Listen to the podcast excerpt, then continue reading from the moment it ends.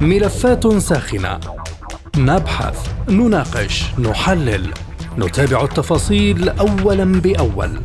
ملفات ساخنة. برنامج يلقي الضوء على كل الملفات. مع باقة من أبرز المحللين والمسؤولين. أهلا بكم مستمعي راديو سبوتنيك أينما كنتم وهذه حلقة جديدة في برنامج ملفات ساخنة. معكم في هذه الحلقة خالد عبد الجبار.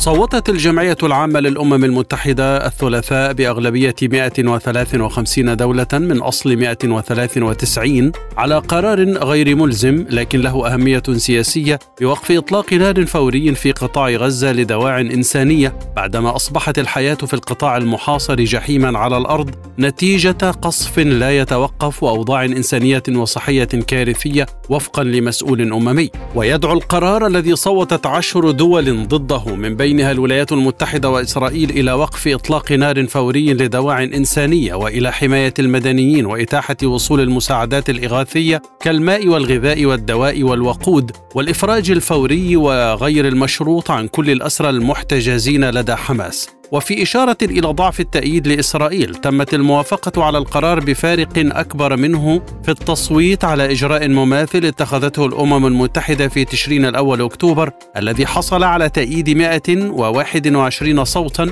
مقابل رفض 14 صوتا وامتناع 44 عن التصويت. وقال زعماء كندا وأستراليا ونيوزيلندا على نحو منفصل في بيان مشترك يدعو إلى وقف إطلاق النار. إنه من غير الممكن أن يكون ثمن هزيمة حماس استمرار معاناة جميع المدنيين الفلسطينيين. ورحبت السلطة الفلسطينية بالقرار وحثت الدول على الضغط على إسرائيل للامتثال له. كما تبنى القيادي في حماس عزت الرشق نفس رد الفعل قائلا في بيان على تيليجرام إن على إسرائيل وقف عدوانها والإبادة الجماعية والتطهير العرقي ضد شعبنا. نتساءل في هذه الحلقة من برنامج ملفات ساخنة. ما دلالة هذا القرار؟ وكيف سيؤثر على مجريات الحرب؟ وهل يمكن أن يؤدي إلى وقف الحرب؟ وما دلالة الأرقام المؤيدة والممتنعة والفارق بينه وبين تصويت أكتوبر الماضي؟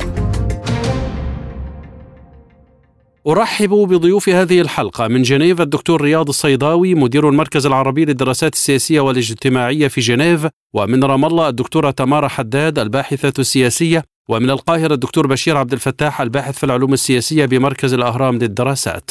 مرحبا بكم جميعا. وأبدأ معك دكتور رياض الصيداوي من جنيف وأسألك ما هي قراءتك الأولية اذا لهذا القرار؟ وهو الثاني من نوعه في حوالي شهرين. طبعا القراءة الأولية هو أن أغلبية الدول في العالم أغلبية الدول في العالم هي مع وقف القتال وقف تدمير غزة وقف العدوان على غزة، خلينا نشرح للمستمع الكريم الفرق بين الجمعيه العامه ومجلس الأمن.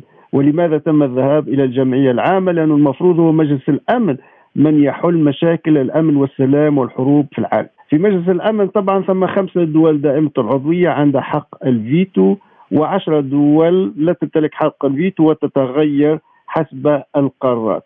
الإشكال مع القضية الفلسطينية والقضايا العربية العادلة أنه ثمة دائما فيتو أمريكي، يعني أمريكا تصدت بفيتو لوحدها مع احتفاظ بريطانيا بصوتها لقرار يدعو لوقف القتال بمعنى أن أمريكا تدعم الكيان تدعم إسرائيل بأي شكل من الأشكال. حتى أن روسيا والصين أيضا استخدم فيتو ضد قرار أمريكي يتهم المقاومة الفلسطينية بأنها هي المعتدية ويبرر إسرائيل. فاستخدمت روسيا والصين دفاعا عن فلسطين حق الفيتو. بمعنى حتى ألخص أنه في مجلس الأمن ثم شلل تام بسبب الفيتو الأمريكي. هنا المجتمع الدولي لن يبقى مكتفي مكتف اليدين. فيذهب إلى من؟ يذهب إلى الجمعية العامة للأمم المتحدة. في الجمعية العامة المتحدة كل الدول متساوية حسب الأصوات.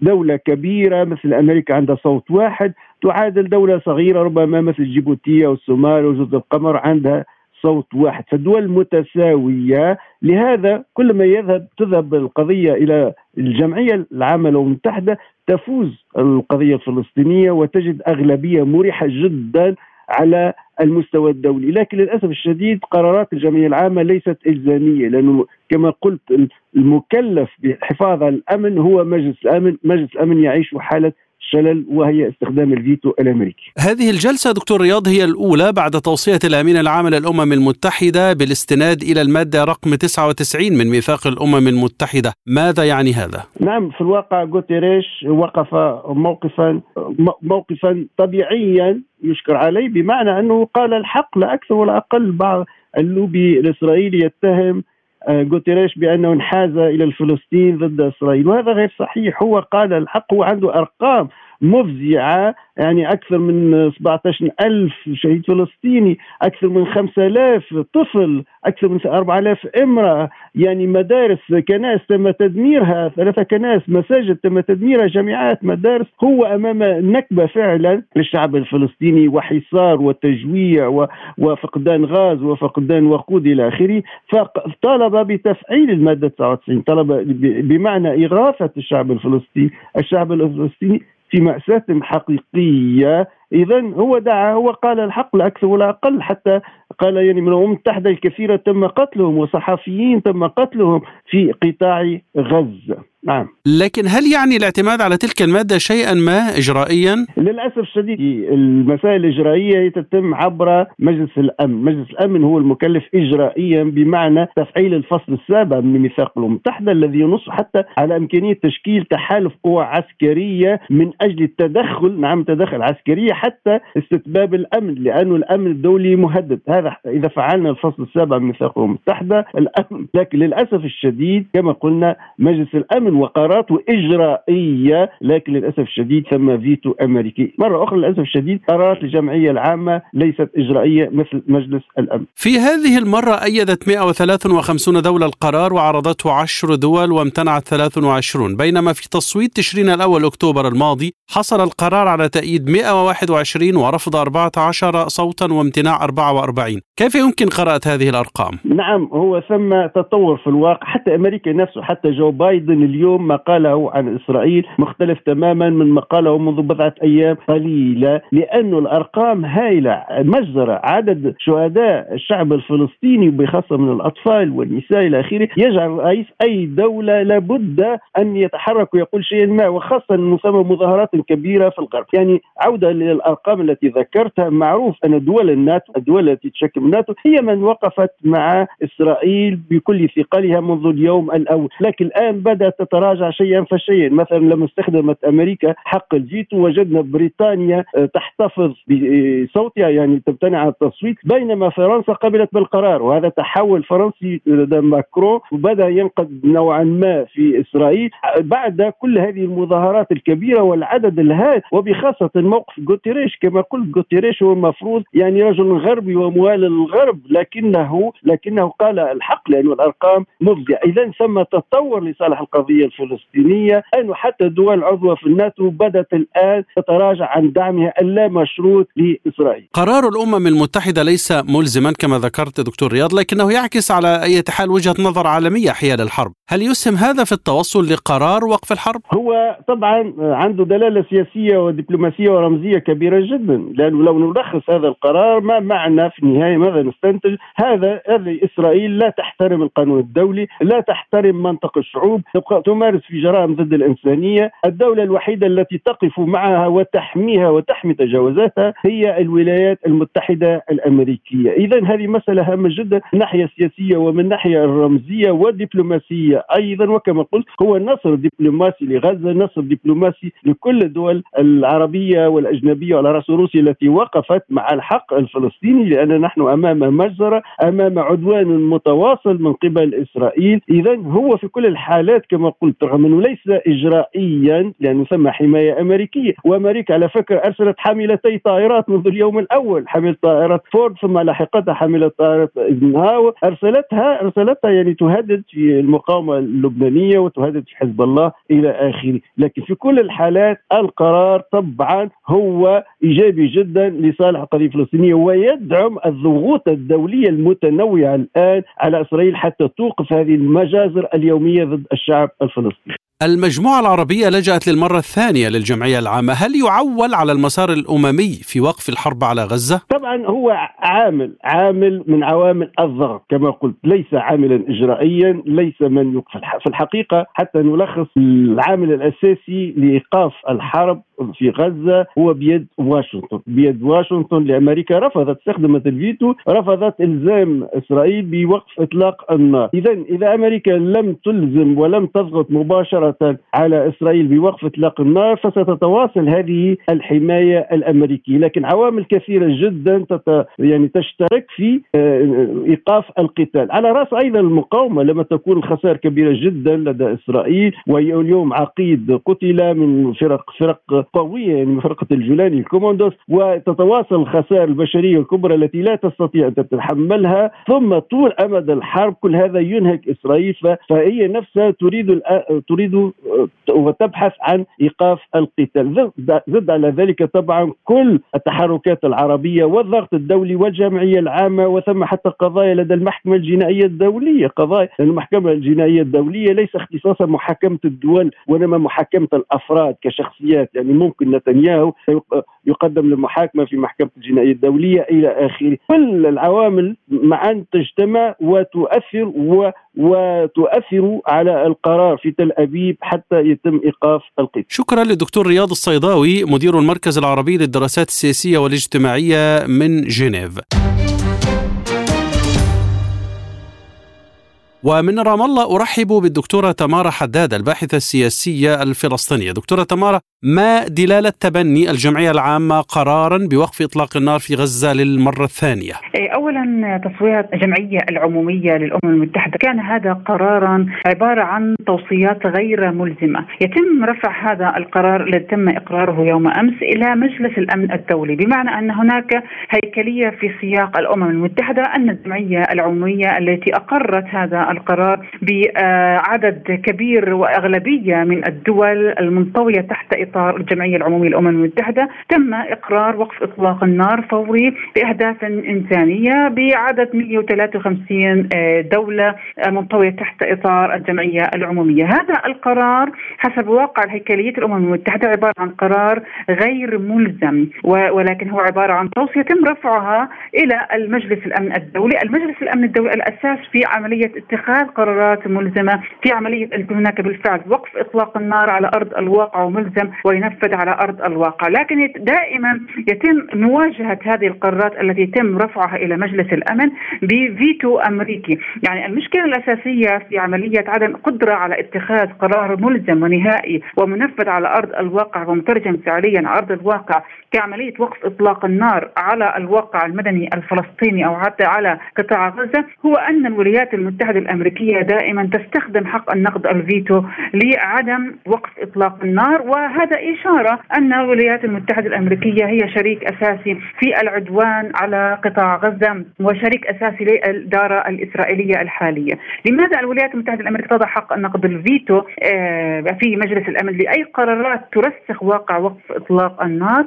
لأكثر من نقطة. أولا إسرائيل حتى هذه اللحظة لم تحقق أهدافها الأمنية والعسكرية المتمثلة التي أعلنتها في بادئ المرحلة الأولى وهي القضاء على حماس والمقاومة الفلسطينية وأيضا تدمير الأنفاق العسكرية ونزع السلاح من المقاومة الفلسطينية. وناهيك أن هناك الهدف الضمني وهو الغير معلن وهو تهجير الشعب الفلسطيني وأيضا تفريغ منطقة الشمالية وبعض المناطق حتى يتم تحويلها إلى مناطق أمنية عازلة للحفاظ على أمن المستوطنات الاحتلال الصهيوني.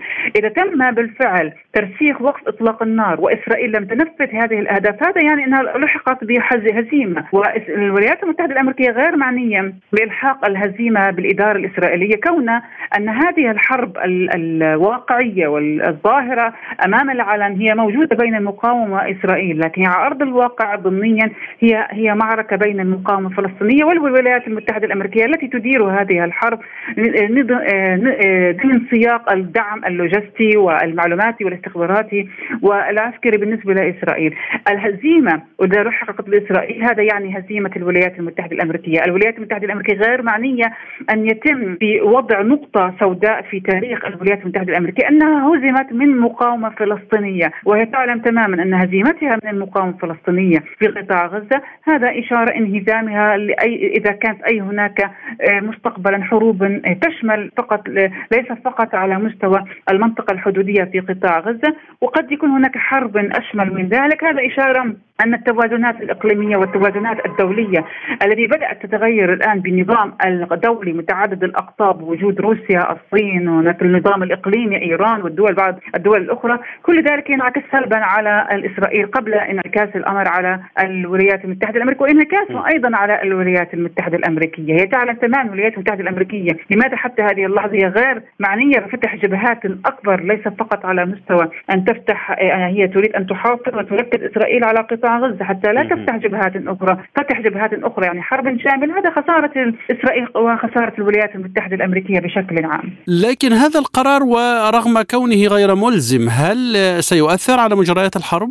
الرسالة الأولى وهي هناك تغيرات في زيادة عدد الذين يهتموا بالقضية الفلسطينية. يعني كان يعني دائما بالقرارات السابقة كان يتخذ قرارات يعني تصويت 140 دولة. الآن وصلت إلى أكثر من ذلك. يعني كل يوم هناك يزداد عدد الدول التي تقوم بالتصويت لصالح القضية الفلسطينية. الرسالة الأخرى أن هناك بالفعل أن أصبحت عدالة القضية الفلسطينية أصبحت والقضية الفلسطينية والدولة الفلسطينية وترسيخ أفق سياسي هو أصبح أولى أولويات تلك الشعوب وتلك الدول التي باتت بالفعل تعلم أن المظلوم أن الشعب الفلسطيني مظلوم على أرض الواقع وأن إسرائيل برواياتها المضللة التي تم الحديث عنها في بادئ عملية طوفان الأقصى. بات هذه الروايات لا أحد يصدقها على أرض الواقع. وناهيك أن أصبح العالم ينظر إلى الخسائر البشرية والإبادة الجماعية التي تحدث للمدنيين الفلسطينيين من أطفال ونساء وطبعا جلهم أطفال ونساء.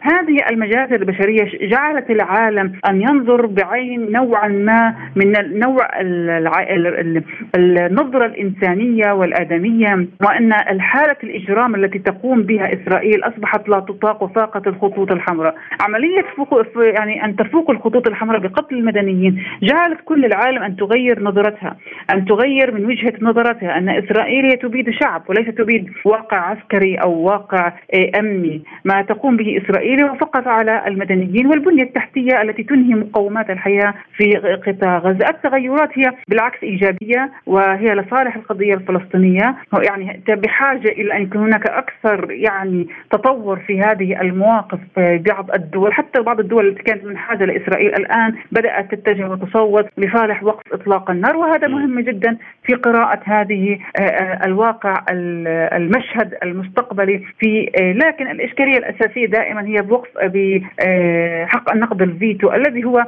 يوقف تنفيذ القرارات التي دائما ترفع من الجمعية العمومية إلى مجلس الأمن الدولي. يعني مما يلفت النظر دكتورة تمارا أن زعماء كندا وأستراليا ونيوزيلندا وهم وهي دول حلفاء للولايات المتحدة بشكل أو بآخر قالوا في بيان مشترك إنهم يدعون إلى وقف إطلاق النار وأنه من غير الممكن أن يكون ثمن هزيمة حماس استمرار معاناة جميع المدنيين الفلسطينيين، ما هي الرسائل من وراء هذا البيان؟ آه، طبعا هناك تغير في مواقف العديد من الدول، نظرا أن الدول التي هي منحازة فعليا إلى دولة إسرائيل، وإسرائيل هي تستخدم الإبادة الجماعية وتستخدم كل الأدوات المحرمة دوليا، هذا ليس فقط إحراج للواقع الإسرائيلي، هو إحراج للدول التي تدعم إسرائيل، عندما تشير هذه الدول القيم الديمقراطية وحماية المنظومة الدولية وحماية الإنسانية والبشرية وحماية المدنيين من آلة القصف الجوي وهي تقوم بدعم إسرائيل عن طريق التصويت أمام العالم. وهذا إشارة أن انعكاس هذا الأمر سوف يكون عليهم سلبا كواقع رأي آه، عالمي ورأي دولي. أن هذه الدول وصناع قرارها وحكوماتها ما زالت تنحاز إلى إسرائيل. كيف سوف تلقى شعوبها وهي منحازة لإسرائيل التي تجرم بحق أطفال؟ يعني الصور التي خرجت من قطاع غزة هي خرجت بالفعل يعني تغير الرأي كليا. يعني الذي الذي كان منحازا لإسرائيل بدأ الآن يغير من رأيه وجهة نظره نحو الدفاع عن على الأقل الواقع الإنساني. يعني الوقف إطلاق النار له أهداف وأهداف إنسانية. وهذا ما تم الانطلاق منه وتغيير وجهة نظر الدول التي هي كان هي بالأصل منحازة وصديقة الولايات المتحدة الأمريكية وحليفة إسرائيل، لكن هي تغيرت وجهتها حتى يتم رفع الحرج عنها أمام شعوبها وأمام الجمعيات الحقوقية التي تعنى بحقوق الإنسان وأمام المؤسسات التي دائما هم يشيرون إلى الواقع الإنساني والواقع المدني والحفاظ على الواقع البنية التحتية والمستشفيات وأيضا المدارس الأممية، هذا تغير ملحوظ وتغير جوهري لصالح القضية الفلسطينية، لكن الأهم من اكبر أكبر من ذلك هو استخدام الدول التي لها علاقة قوية مع الولايات المتحدة الأمريكية، استخدام أوراقها القوية على الأقل إذا تم رفع القرار اللي تم إقراره إلى مجلس الأمن الدولي أن لا يتم وضع حق النقد الفيتو على الأقل وقف إطلاق النار. وقف إطلاق النار هو لمصلحة الجميع ليس فقط لمصلحة الواقع الفلسطيني ومصلحة إسرائيلية ومصلحة أمريكية في نهاية المطاف. كون أن هذه الحرب الحدودية قد تتطور في أي لحظة ما أو لسوء تقدير الموقف في الحسابات الداخلية لكل القوى المنطوية تحت إيران أو حزب الله أو الحوثيون. كل ذلك سوف ينعكس أيضا على على الولايات المتحدة الأمريكية سلبا، ناهيك اليمن الحوثيين بدأوا يتحركوا على صعيد عملية يعني آه، أخذ السفن التي تمر من منطقة بحر البحر الأحمر، بحر منطقة الباب المندب، الدول التي كانت منحازه لاسرائيل هي تقلق على مصالحها الاقتصادية كون أن هذه الدول لديها أيضا آه، خروج ودخول للسفن من هذه المنطقة، لذلك حساباتهم بدأت تتغير خوفا من حساباتهم الاقتصادية، خوفا من حساباتهم السياسية والأمنية. الفلسطينية ويعلمون تماما. أنه بالتحديد في كندا هناك جالية عربية وجالية فلسطينية كبيرة جدا. بدأوا يغيرون هذه الصورة من خلال الإعلام باتجاه نحو الدفاع عن القضية الفلسطينية عملية الاستمرار في العنف بالتحديد من قبل إسرائيل هذا يولد أيضا وجود حالة من التطرف في العالم نظرا أن إسرائيل ما زالت هي يعني تستمر في العدوان على الأبناء الشعب الفلسطيني على الأطفال والنساء هذا ما ينعكس إلى توليد التطرف في الواقع كل الدول العالم وهذا ما لا تريده هذه الدول هي تريد استقرار وسلام حتى تفكر في وقعها الاقتصادي والتنموي بالتحديد في هذه الدول التي أشرت إليها يعني أنت تعولين على المسار الأممي لإيقاف هذه الحرب دكتورة تمارا؟ إيه، اولا الامم المتحدة يعني حتى هذه اللحظة يعني بحاجة إلى هيكلية جديدة، إذا تحدثنا بكل واقعيه طالما أن الهيكلية قائمة بحد ذاتها على على الواقع النظام الإداري الحالي أن يتم وضع حق نقد فيتو لو كان دولة واحدة، هذا سوف يفشل كل المنظومة الأممية الحالية، المنظومة الأممية الحالية لها علاقة بالحفاظ على الأمن والاستقرار في كل العالم، ليس فقط على واقع فلسطين، بمعنى الاستقرار والأمن والوصول إلى حالة من السلام السلام حتى يتم تحقيق واقع بالفعل إلى الوصول إلى التنمية وحفاظة وحماية البشرية من الدمار ومن الهلاك، لكن هذا النظام الإداري الحالي، هيكلية النظام الإداري الحالي للأمم المتحدة وبالتحديد مجلس الأمن أن هناك حق نقض الفيتو، هذا حق نقض الفيتو يعني يبطل المنظومة التي تشير إلى الأمن والسلام، لذلك لا تعويل حتى هذه اللحظة على الأمم المتحدة طالما أن الهيكلية ذات ذاتها لن تتغير منذ عام 1945 التعويل الآن فقط على الوضع الفلسطيني ترتيب الوضع الفلسطيني ترسيخ الوحدة الوطنية الفلسطينية التعويل على الشعب الفلسطيني وصموده التعويل على المقاومة الفلسطينية وصمودها على أرض الواقع وتعويل على أيضا استخدامها واستغلالها لورقة الأسرى المحتجزون الإسرائيليين الذين بحوزة المقاومة الفلسطينية التي تستطيع من خلاله أن تقر وقف إطلاق النار كون أن الورقة لدى المقاومة الآن هي ورقة مهمة جدا وهي المحتجزين الإسرائيليين من خلالها أن تستثمرها أن أن يتنازل المستوى الأمني والسياسي العسكري في إسرائيل أن يتنازل بإخراج المحتجزين مقابل أن يكون هناك وقف إطلاق النار بشكل دائم وفوري، هذا الحل الوحيد الذي يعول عليه حتى هذه اللحظة في سياق الواقع الفلسطيني. هذا الضغط الدولي سيكون عاملا مؤثرا في وقف هذه الحرب أم سيكون قرار وقف الحرب قرارا امريكيا اسرائيليا فقط؟ دائما أي مبادرة من المجتمع الدولي من أي دولة تساهم في عملية ترسيخ واقع وقف إطلاق النار هذا آه، نقطة إيجابية. هي ليست إنها نقطة لا يعول عليها. الضغط الشارع في كل المناطق في دول العالم الضغط الإعلامي الضغط السياسي الضغط الدبلوماسي الضغط الأممي يعني كل هذه هي مهمة جدا على الأقل أن ترسل رسالة على الأقل معنوية. الرسالة معنوية أن يجب بالفعل وقف إطلاق النار. وهذا الأمر عملية أن شراكة أمريكا وإسرائيل هي تحرج الولايات المتحدة الأمريكية قبل أن يحرج إسرائيل. يحرج الولايات المتحدة الأمريكية التي دائما تشير إلى منظومة الأمم المتحدة وإلى منظومة القيم الإنسانية والقيم الديمقراطية وحماية المدنيين وحماية البشر والتي هي وضعت الاتفاقيات الدولية والقانون الدولي. أن من يزهق هذه الواقع القانون الدولي ويتم عملية بالفعل إظهار الوجه الحقيقي بالنسبة عدم تنفيذ القوانين الدولية هي الولايات المتحدة الأمريكية وهذا يحرجها أمام كل العالم. وسوف يجعل أن الولايات المتحدة الأمريكية التي كانت هي في سياق النظام الدولي القطب الواحد بدأ الآن تغيرات جذرية كبيرة جدا بعملية نظام متعدد الأقطاب. وهذا يساهم في التغير التدريجي عما تقوم به الولايات المتحدة الأمريكية من هيمنتها على العالم بطريقة مغلوطة. وعدم قدرتها على حماية المدنيين من هذا المنطلق سوف تتغير كل المنظمات الدولية وأيضا المؤسسات وأيضا الدول أن تتغير تجاه الولايات المتحدة الأمريكية التي لم تدعم أي نوع من الحقوق والعدالة الإنسانية على أرض الواقع. لذلك أي ضغط هو مهم جدا لكن الأهم من ذلك هو استمرارية الضغط. عالية الضغط هو بالاستمرارية وديمومة هذه الضغوطات حتى يتم بالفعل وقف إطلاق النار بشكل نهائي وفعلي. شكرا للدكتورة تمارا حداد الباحثة السياسية الفلسطينية من رام الله. ومن القاهرة أرحب مجددا بالدكتور بشير عبد الفتاح الباحث في العلوم السياسية بمركز الأهرام للدراسات السياسية والاستراتيجية. دكتور بشير لماذا لجأت المجموعة العربية للجمعية العامة مرة أخرى رغم أن تصويت أكتوبر الماضي لم يفضي إلى وقف هذه الحرب؟ آه، لجأت الدول العربية إلى الجمعية العامة آه، مع انسداد الأفق داخل مجلس الأمن الدولي في ظل وجود حق الفيتو. وانحياز الولايات المتحدة المطلق إلى الجانب الإسرائيلي ومن ورائها فرنسا وبريطانيا. صحيح أن تغيرا اعترى الموقفين الفرنسي والبريطاني بموافقة بريطانيا على القرار الأخير لوقف إطلاق النار وامتناع آه، بموافقة فرنسا وامتناع بريطانيا عن التصويت لكن يبقى الفيتو الأمريكي حجر عثرة في مواجهة أي تحرك دولي لوقف إطلاق النار وإجبار إسرائيل على الالتزام به. ومن ثم لجأت الدول العربية إلى آه، إلى الجمعية العامة للأمم المتحدة باعتبارها الخيار البديل. وهذا بموجب الميثاق التأسيسي لمنظمة الأمم المتحدة علاوة على آه، حشد أكبر عدد ممكن من الدول الداعمة للقرار خصوصا وأن الأمر يحظى بتوافق دولي عريض حول ضرورة وقف إطلاق النار في الأراضي الفلسطينية. هذا هو التصويت الأول بعد توصية الأمين العام للأمم المتحدة بالاستناد إلى المادة 99 من ميثاق الأمم المتحدة.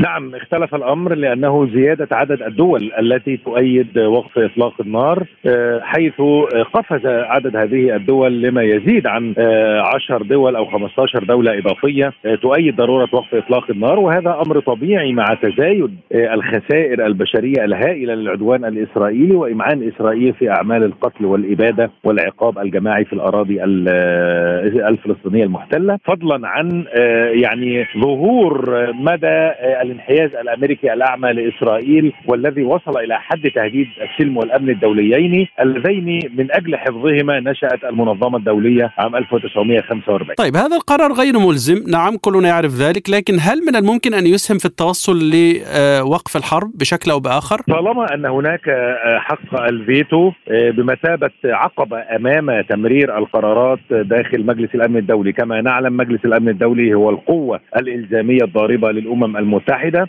ومهما كانت قرارات الجمعية العامة حتى لو حظي القرار أو مشروع القرار بإجماع الدول ال 193 بالجمعية العامة يظل غير ملزم ولا يمتلك الأدوات الزجرية لتنفيذه على أرض الواقع بموجب الفصل السابع تكون ملزمة وتستوجب يعني العودة إلى الوسائل العسكرية. وطالما أن الولايات المتحدة تتمتع بحق الفيتو وطالما أن نظام التصويت يجهض أي قرار يستخدم ضده حق الفيتو من طرف واحد من بين الدول التي تملك الفيتو وهي خمس دول آه، سيكون هناك استحالة آه، في إصدار قرار لوقف إطلاق النار ما لم توافق عليه الولايات المتحدة أو تتوقف عن معارضته أو إعاقته. شكرا للدكتور بشير عبد الفتاح الباحث في العلوم السياسية بمركز الأهرام للدراسات السياسية والاستراتيجية من القاهرة وشكرا لكم مستمعي الكرام. للمزيد زوروا سبوتنيك dot AE مستمعينا بهذا نصل وإياكم إلى نهاية هذه الحلقة من برنامج ملفات ساخنة. طابت أوقاتكم وإلى اللقاء.